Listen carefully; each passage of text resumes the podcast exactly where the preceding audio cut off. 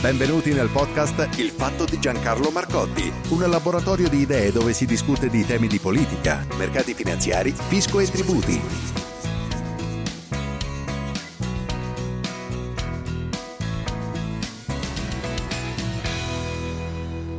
Avevo già fatto presente in altri video, e, ma oggi insomma ho avuto anche la, la conferma dai mercati, che eh, le sanzioni messe in atto dai paesi occidentali potessero certamente far male alla Russia, ma così non andava neppure sottovalutato il fatto che eh, ci fossero anche ripercussioni negative, in particolare proprio per i paesi europei.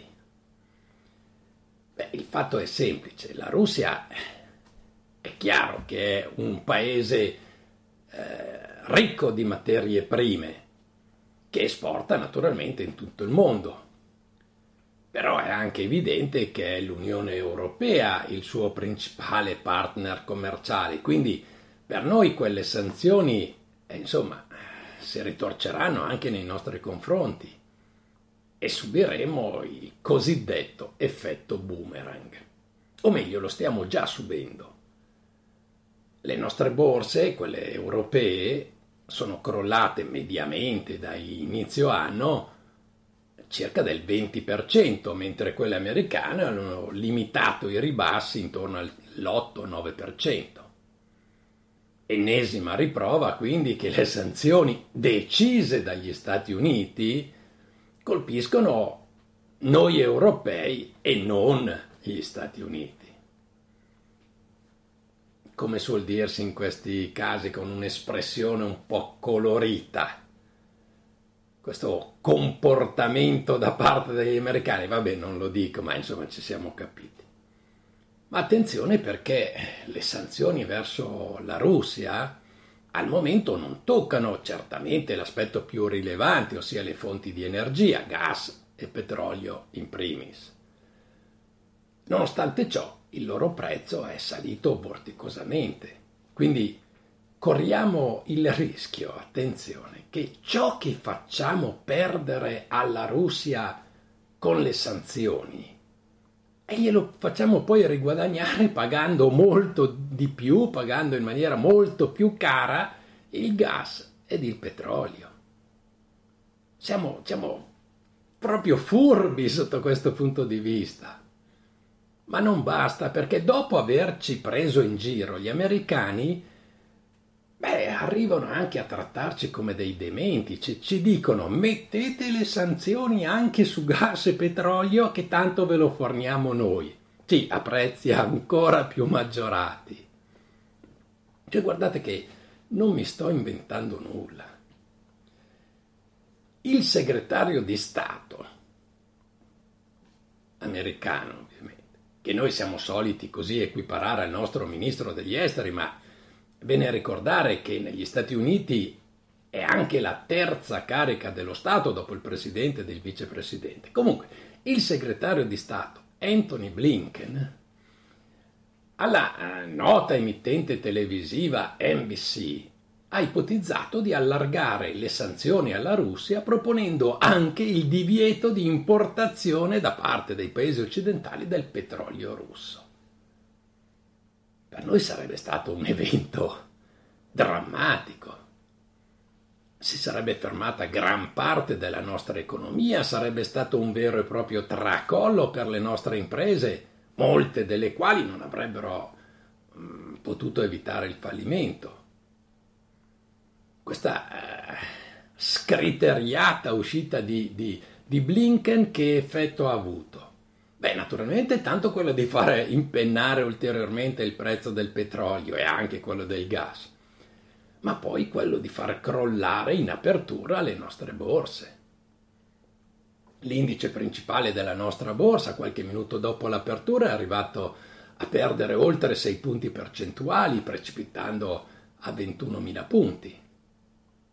Poi è intervenuto a quel punto direttamente il cancelliere tedesco Scholz, il quale ha detto, ma non scherziamo neppure, eh, le importazioni di energia dalla Russia, ha specificato, sono essenziali Ma effettivamente, se alla Germania venisse a mancare improvvisamente il gas e il petrolio russo, ma crollerebbe nel giro di pochi giorni. Alla fine della giornata poi il nostro indice principale di borsa, il F T S E M I B, ha comunque fatto segnare un ribasso, ma insomma di poco più di un punto percentuale. Ed a sorreggere eh, la borsa milanese il gran balzo di Tenaris. Avete presente l'azienda di Dalmine? No? È leader mondiale nella produzione di tubi di acciaio senza saldatura, utilizzati in particolare per le trivelazioni, quindi insomma dall'industria petrolifera. Il titolo è arrivato eh, quindi addirittura a superare quota tredici euro, non accadeva dal duemiladiciotto, guadagnando appunto il tredici per cento. Ha guadagnato oltre sei punti percentuali anche Eni, e eh beh vabbè, anche qua è chiaro il motivo, insomma, non, non servono delle delucidazioni. Sul fondo invece, ecco, sul fondo della classifica odierna, i titoli della galassia, chiamiamola Agnelli e Elkann. Perde un altro sei virgola quaranta per cento Stellantis, scendono del sei virgola zero tre per cento Juventus e del cinque virgola sessantotto per cento Ferrari. Allora, per quanto riguarda, ecco, il titolo della società di calcio Juventus, potrebbe stupire, insomma, questo ennesimo calo in borsa, nonostante appunto che la vittoria della squadra che ha avuto ieri. Ma ormai il titolo sta scendendo praticamente ininterrottamente da quasi tre anni. Ed è in prossimità del, del minimo storico, insomma. È infatti eh, così sui valori che aveva quando, quando ha cominciato ad essere quotato in borsa esattamente cinque anni fa. Insomma, si conferma un po' che, così, che le società calcistiche dal punto di vista finanziario sono delle, delle società estremamente fragili. Insomma, sport e borsa eh, spesso, diciamo, vanno in direzioni opposte. Ma al di là dei, dei, dei titoli di borsa, è il mercato valutario che fa da vera e propria cartina di tornasole. Perché?